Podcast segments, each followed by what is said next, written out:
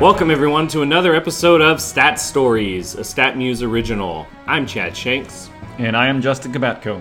While the other two major sports leagues have seen huge shifts towards embracing the more extreme outcomes of their respective game, Major League Baseball, not known to quickly embrace change, is finally joining them with an unprecedented rise in what's known as the three true outcomes.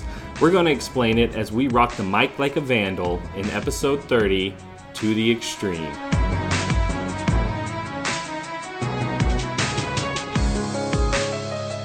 So, without a doubt, the story of the 2017 MLB season thus far has been Yankee slugger Aaron Judge, who at the break had a 330 average, 30 home runs, and 66 RBI as a rookie. Damn! Now, we could do an entire episode on how incredible he's been. You know, it would have some type of pun on his last name as the title. We'd have cute artwork with him wearing a robe and a gavel and all that kind of stuff. And we say things like, this is the best rookie season since Ichiro, or this is the most devastating power display by a rookie since Mark McGwire, blah, blah, blah. You know, great takes of, of that like that you've seen everywhere. However, the judge narrative took a little turn after he slid into a 1 for 18 and then a 3 for 25 slump after the All Star break. A break in which he put on what was, for my money, the best home run derby performance since Josh Hamilton. Uh, did you watch the derby, Justin? Are you a derby fan? I watched parts of it. I, it's entertaining for to me like for a small period of time and then it just kind of becomes tedious. So I, I watched most of the first round and then lost interest after that. Just like i said it's just it just becomes tedious. It's not like a dunk contest where you can kind of change things up. I mean the goal is always the same right? To hit the ball out of the park and there's really no nothing you can do to make that more enticing to me anyway. Um, so I, I watched like part of it like i said yeah, I definitely see that criticism. I had lost interest after, like, as a kid, it was the highlight of my summer. I look forward to it every summer, uh, but just kind of lost interest over the years. But I think Judge, this last one was impressive enough, you know, and he's banging balls off of the the back glass, you know, outside of the stadium. Like it was impressive enough to to really make me say, "Wow!" once again. But since anything less than the best is a felony, Judge's 25 at bat blip revived one of the most tired and inaccurate myths in all of sports that the home run derby ruins player swings. So here's a, here's a take from 120 Sports. Now, obviously, Judge lived up to the hype winning the home run derby earlier this week, but there is that whole thing called the home run derby curse. Doyle, do you think that he's falling victim to that? Or is I, that an overreaction? I think it's an overreaction. Now, what Aaron Judge could have used was some R&R. I know you just went down to Mexico, recharged batteries a little bit. Oh, yeah. That's what back? that's what Aaron Judge needed. You know what he didn't need to do? Go out there and put on a, a sick performance like this. So it is the home run derby curse. Judge himself wasn't concerned as he channeled Sam Hinkie on SportsCenter to calm the overreactors. It's, it's all about trusting the process, guys. Um, you know, if you start out hot, out of the gate or slow out of the gate, you know, just trust the process and keep grinding. It's a long season. Well, everybody and their mother was trying to analyze what had gone down, the, the slow start right after the All Star break. Did you feel any different? Were they pitching you any different? No, nothing changed. You know, it's just 20 at bats. You know, I'm gonna get 400, 500 at bats this year. You know, I'm not gonna be too worried about just 20 at bats. You know, it's just about, like I said, you know, sticking to my routine, getting back into the grind of things, and you know, everything will work out. Yeah. So even Judge is telling people calm down. It's only been four games. So like sample size is more important in baseball than basically any other sport, right? Do you do you agree with that, Justin? Is that no. an overstatement? I disagree. It's important in everything: sports, economics, meteorology, everything. Sample size is important. Yeah, but do you think baseball, especially compared to basketball, football, even no, hockey, and stuff? no, it's important in everything. Period. It's not like more a important. one game, it's one not, game in it's NFL not more important. Is, it tells can tell you a lot more than even like 10 games in baseball just because there's so many games. That's not what you said, though. I said it's more important. I mean, important obviously, okay, obviously it's especially relative. on the game level. Obvious, obviously, it's relative to the season length. Yes. All right, but ultimately, the we're in agreement. 20, 20 at bats in the MLB regular season is ultimately meaningless on its own. Correct? We can agree on that at least. Right. If your goal is to to tell whether or not a player is in a quote unquote slump, yeah, I would not base it on 20 at bats. Yeah. And Judge Judge proved this when the Yankees at the at the tail end of all these hot takes go into Seattle and then he does this. That is absolutely clobbered. Good gosh, where is that going to land? Oh my, what a bomb from Aaron Judge. Testing the limits of Safeco Field with home run number 31. OMG. So that call was from the Yes Network, a call that indicated that nearly hitting a ball completely out of what's been known as a pitcher's park is as good a sign as any that uh, a, a slump be busted. Still, the myth of the home run derby curse prevailed. So let, let's go back to 120 Sports after Judge nearly left Safeco. Here's what they said. Baseball, but talk a little Yankees. Your boy Aaron Judge has been a little off, all right? I don't want to be too hard on the guy. No, you gotta call it like it ever is. That's- since the home run derby, maybe the home run derby curse. Um, he hasn't been hitting home runs like he used to. On Friday, he finally got one, his first home run since July 7th.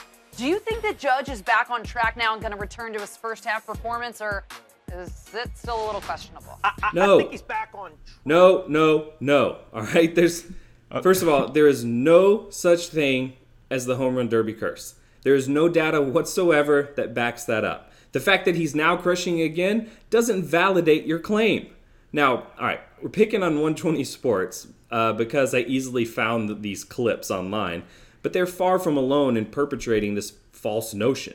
So, I wanted to make this whole episode about disproving it and like discussing the numbers that prove there's no post derby dip and all that good stuff. But, you know, however, I discovered that for every one bad take insisting that a drop in home run ratio in the second half proves the derby kills power, I found two articles outlining the various factors that disprove it, like ones from the likes of Fangraphs, 538, you know, good reputable sources that show that, you know, instead of saying that there's a post derby dip, that it's actually derby participants who are often chosen after posting insane first halves and then they ultimately end up just regressing to the mean. Like is that an is that an overly simplistic way of looking at it, Justin? I know there are other factors, but this is that's one of the the, the main arguments for why there's this misconception. No, no, no disagreements from me. Yeah, I mean, you, you hit the nail on the head there. So you have players who are probably performing above what their true power level is, say, in the first half of the season, and then they're invited to the to the home run derby, and it should be expected that they will regress a bit in the second half of the season and see their home run rates uh, tumble. And the same thing is going to happen to players who underperformed in the, in the first half. You know, players who maybe didn't um, hit as many home runs, say, as would have been expected in the first half of the season. You'll probably see those guys in the second half of the season have better home run rates. So, yeah, it's just regression toward the mean. It's really nothing to get excited about. Yeah, so you got guys like Bobby Abreu, Brandon Inge, Garrett Anderson, who've been propped up as the Exhibit A's. They're merely just coming back down to earth, showing what they what they really are. They are who we thought they were. Um, so instead of breaking down all these numbers here, we'll post links on our blog at blog.statmuse.com to all these articles, so you'll know that the only thing more overdone than the home run derby ruins players take is the here's the data that proves the home run derby doesn't ruin players article. But still, so my problem is why do people still believe it if so many reputable sources have disproven it? All right, my problem is Well, your assumption is that people are reading these articles you're citing. I'm not sure how many like Yeah. ca- casual baseball fans are reading Fangraphs or 538. Yeah, and it's just much it's much easier to say the home run derby ruins swings and actually lay out all the data and all the all the information. So yeah, but my problem just overall in in life is people believing things without any evidence, be it in baseball or the controversial subjects of politics or religion, you know, except for your political beliefs or your religious beliefs, dear listeners, your beliefs are right and it is everyone else who is wrong. We all know this. So I could spend a whole hour talking about how much a problem I have with this, uh, and just bring you all down into my existential funk that I exist in every day. But as always, if I have a problem, yo, Justin Kubatko will solve it. So while I was trying to convince him to dedicate an episode to whining about how people will believe just anything. He proposed this much more nuanced idea concerned with how an extreme player like Judge and the extreme overreactions to his mini slump could be a byproduct of baseball embracing actually its more extreme outcomes. So that was a that was a ton of preference just to get to the point where I can stop, collaborate, and listen. As you explained to me, Justin Kubatko, what the hell is going on with Major League Baseball this season? Okay, as long as you're not going to ask me to explain all these Vanilla Ice references, I'm good to go. No, I think at some point in your explanation, you need to work in the phrase "word to your mother." I will see if I can do that if it fits in at some point. If not, that's how we'll close the episode. All right, Justin, what the hell is going on with Major League Baseball this season? That's a pretty vague question. Can you be more precise in your phrasing? Like, in terms of why we're why we're seeing such unprecedented levels of strikeouts and walks and home runs? Yeah, they have just shifted greatly. It's been, it's been a trend upward, but this season has seen them just greatly shift to what what you've told me has been called the three true outcomes, which is something that I, I wasn't very familiar with until you until you told me about it. But I right, think, so yeah, let's back up a something. second. Let's back up a second and explain this because this may not be a term that's familiar to a lot of people, especially if you're not a, a big baseball fan. Um, so I can't remember who coined this phrase or when it came about. It was sometime probably early to mid 2000s, and people described um, home runs, strikeouts, and walks as the three true outcomes. Basically, meaning that you know those two things are pretty much 100%, or not 100%, but a very large percentage of those outcomes are due solely to the batter pitcher matchup. Right? There's no influence from anybody on the field of play, other than maybe the catcher who has a small influence on on walks and, and strikeouts. Um, so yeah, and so like the the player at the time who sort of um, embodied this this approach to the game was Adam Dunn. You remember Adam Dunn, who used to play for the Reds and the White Sox. The big donkey. Yes. So Adam Dunn was he was an all or nothing hitter basically. I mean, he came up to the plate and he would either hit a home run, he would strike out or he walk or he would walk. I mean, I think it was like close to half of his plate appearances in his career resulted in one of those three things. So that's that's sort of where the idea started. And what we've seen is we've seen in Major League Baseball sort of a an all-out embrace of this approach to the game. So if you go back to like 1980, or let, us actually let's not go back yet. Let's start with this season. So this season, we are seeing basically one third of all plate appearances end with one of those three things, which is ridiculous. If you go back to 1980, okay, about a little over 22% of plate appearances resulted in one of those three true outcomes. So we've seen an increase of 50% coming to, to today. Um, you know, back how in- many? Sorry, how many? How many possible outcomes are there if a batter steps to a plate? Like you just, it's any any possible way of getting on base, walk, single, right, double, walks, triple, hit by pitch. run. Yeah, walks, hit, by by, pitch. pitch, uh, reaching on an error, those sorts of things. and then just general out, or do you go as far as saying Yeah, no, of course, out, yeah, ground no, gen- out? no. Well, I mean, that's an out is an out, right? So, uh, Yeah. a, strike, a strikeout's another kind of out, but then like an out out in the field of play too. So there are like eight, nine total possible outcomes when a batter steps in the box, and just three of those outcomes are occurring thirty percent of the time, Yes, a third of the time. a third of the time. Yeah. Yeah. Okay, so like yeah, if you go back to the 80s when the game was a lot different. Okay? Like for example, in the 80s there was a lot more emphasis on speed. And part of that had to do with the way the game was played because of the, the stadiums that they played in. They played on what was essentially concrete with carpeting put on top of it. This was not like the nice field turf that you see today. This was the old style AstroTurf, which was just a disaster. Um, Did you ever But- feel it? Have you ever gotten a chance to feel that stuff? no, have like you? I remember, I remember when I was a kid, the Astros had some kind of like ticket promotion. Like kids get to come down, and the coaches did like a little clinic before the game, and you got to go down in the Astrodome field, and like everyone had to like take a knee on the on the grass, the, the turf, while the coach would explain stuff to you. And like you just saw kids everywhere are kind of like rolling on their legs and like complaining because it hurt. like it was it's it was like hard plastic And um, yeah, just imagining, like you said, it was just players playing on concrete with a, a slightly, uh, not even a padding. I don't even know how to describe it. Yeah, it was horrible. Absolutely horrible. And so the approach ba- back then for a lot of teams was load up on speedy guys, slap the ball into the ground, and run like crazy. And Yeah.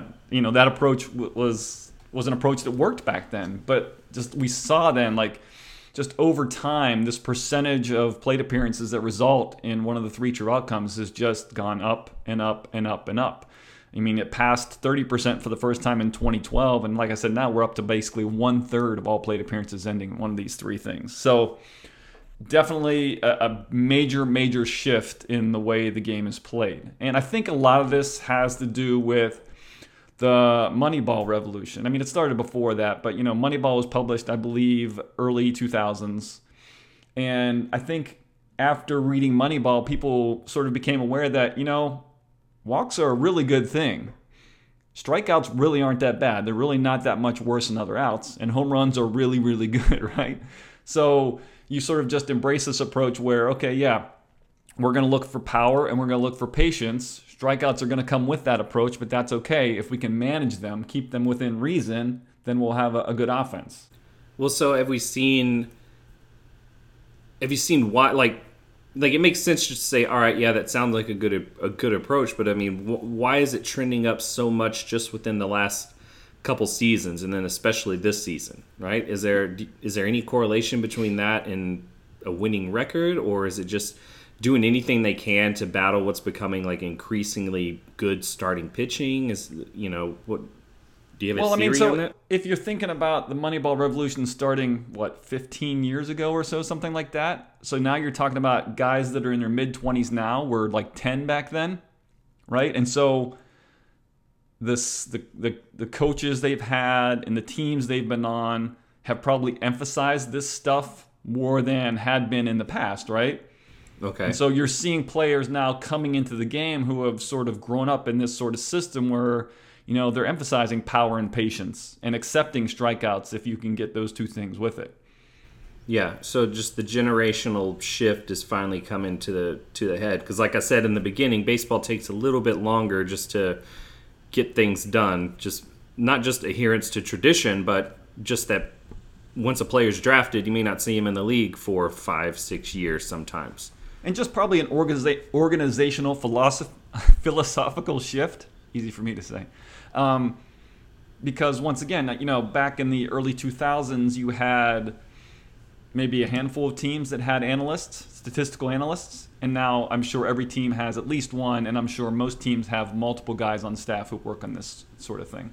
So how does this compare with what we're seeing in the other leagues, right? So we have the NBA completely embracing three-point shooting, and then the NFL um, embracing passing. Which both, if you listen to any of our previous NBA podcasts, that we talked about, it, it was impossible to avoid how much the three-point shot um, and the prevalence of it now has changed the game and then how the NFL is just completely different. We did an episode on that about how passing has completely changed the game. So in a way this is kind of like the the conclusion to our to our game-changing trilogy, right? So is do you see com- do you see comparisons or similarities between what MLB is doing with three true outcomes and what the NBA and NFL have done like embracing the more extreme aspects of their game?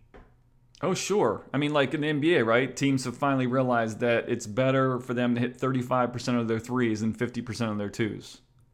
And some teams have been slow to, to catch on to this and to embrace this. But now, like last season, I mean, every team in the NBA was shooting a ton of threes, right? And so, yeah, I agree that, that this what's happening in baseball is similar to the NBA and also the NFL, right? The NFL um, has gone really, really pass heavy Part of that's due to rules changes, right? That They make it really hard now for the DBs to cover the receivers. But also, I think it's just like teams realized I'd rather pick up eight to 10 yards at a time than three to four yards at a time running the ball. So, yeah, I mean, these, these, are just examples of, of, of the leagues embracing these, these sort of, I guess, like, as you said, extreme outcomes. And so I was wondering too, like, is this is this ultimately good for good for the league to where that's all you're seeing is these all or nothing type plays. So we discussed a lot about with the NBA and how the three point shooting, like for some it's sometimes some of the games are kind of unwatchable because that's all you do is have teams dribble down and chunk up a three. But when you have a team that is built for it and actually has a talent to pull it off, like the Warriors, like it it works. So I'm I'm I'm curious as to where if, if this is going to ruffle the baseball purists who are always upset at anything, but then just the general fan, is it is this going to be a bad thing? Is it going to make the games you know more more boring if I don't know some people already think baseball's boring but do you know what I'm asking? Like is this no no yeah I, uh, so I think I think it's a big problem because I find baseball today to be slightly boring.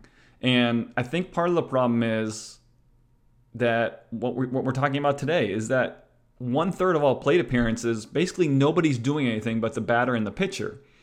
And so you're, you're losing a lot of action on the field. You know what I mean? And so I think the, the less action there is on the field, the less compelling the game can be. Um, and, and, but I've, I said the same thing about the NBA too. I think they're teetering on the edge here where they're shooting too many three pointers. And when you have a game where teams are just running back and forth between the three point lines and chucking up shots, that's not really compelling to watch either. So this is not like a, this is not me just hating on Major League Baseball. This is me saying that both these sports are are getting to a point where you know, like I said, that they're they're they're on the edge right now of being something that's almost unwatchable. I think. Yeah. Well, I mean, can you imagine it? Like maybe this is the uh, we're in the growing pangs of it, and that eventually you're going to see teams settle down and adapt. Like the reason I ask is because we're see we may be seeing someone coming ahead uh, just a few miles north of where I am right now with uh, the Houston Astros that they may be they may, I mean they haven't won anything yet, but they could end up being the Warriors of the MLB as the the team that has the the talent and skills to actually pull off this style of play. Like for instance, like right now, they're leading the league in 2017 season in team batting average, hits, runs, and home runs. And they have the fewest strikeouts in the in the majors. Right, and um, so you asked me to look this up, right? So let's share this yeah. now because you asked me to look this up. So yeah, you said they're they're first in home runs, and they have the fewest strikeouts. So most home runs, fewest strikeouts in the live ball era. So 1920 to present. The only other team to do that was the 1995 Indians to lead the majors in home runs and also have the fewest strikeouts. And that was an amazing team. That was a, a, a season that was shortened because of the lockout. It was a 144 game season Indians won 100 games, lost 44. Really, really good team. Unfortunately, lost in the World Series to the Braves, who had uh, an all-time great pitching staff. The best so, pitching staff ever. Yeah. yeah, possibly right. And so in a short series, that's that's a huge advantage to have one of the best pitching staffs ever. Because the Indians had a good pitching staff, but not a great pitching staff. Anyway, um, but yeah, so the Astros are doing something that's only been done once in the in the live ball era.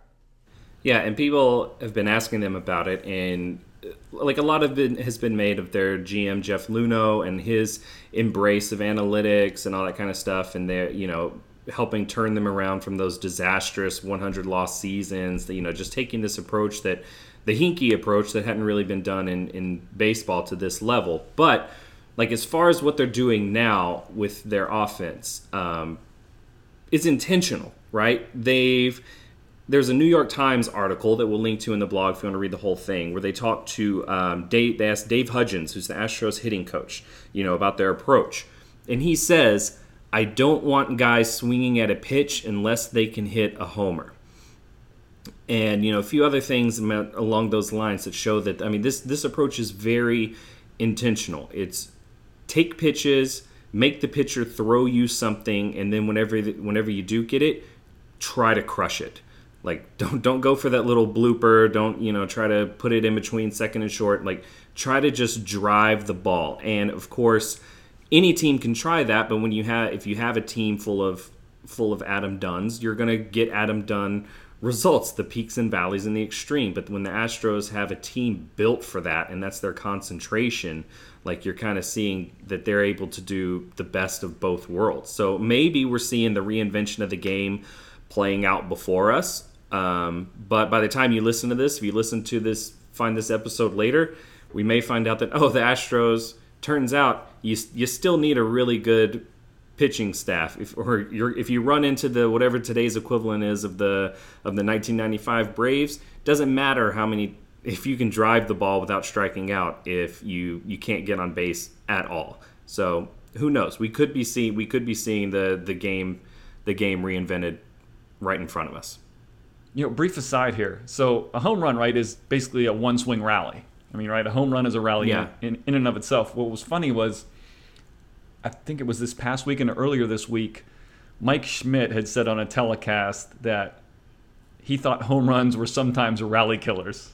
And so Joe Posnanski, who was the national columnist, just kind of went off on Schmidt. Like, there's no evidence whatsoever to back up the statement that home runs kill rallies. It was funny. It Go- doesn't go- even make sense. Yeah, it doesn't I- I make mean- sense at all. yeah, check out Joe's blog if you're interested in his whole take on it. But it, yeah, it was just kind of funny. It's like it's just home runs kill rallies. It just yeah, it's silly. A home run is a rally in and of Was it- itself. When Mike Schmidt retired, where did he rank on the all-time home run list? It, so he he he killed a ton of rallies by his own uh, by his own admission. Right, and actually Schmidt ties into this too because he was um, in the '80s, you know, one of the most extreme three true outcome three true outcome players. And what's funny is, so like, sorry, I'm going off on a tangent here, but like, No, go. I became a baseball fan late 70s, early 80s, and I can remember thinking at the time that I didn't get why people thought Mike Schmidt was so good because he really had sort of like mediocre batting averages at the time. you know, I was a kid. I thought, oh, batting average is really important. Realize now it's not really that important. But at the time, I'm thinking, you know, batting average is really important. Well, Mike Schmidt hits like 240 or 250 and he strikes out like 100 times a year. Yeah, he hits 40 home runs, but he, yeah, you know, it doesn't really balance with that other stuff. And of course, I paid zero attention to the to the walks column back then, right? Um, but now you look at Mike Schmidt, it's like, yeah, he was really, really valuable. He hit 250, sure, but he hit 40 home runs and he walked 100 times, and he played great defense at third. So anyway, just just kind of funny that Schmidt was involved in all that.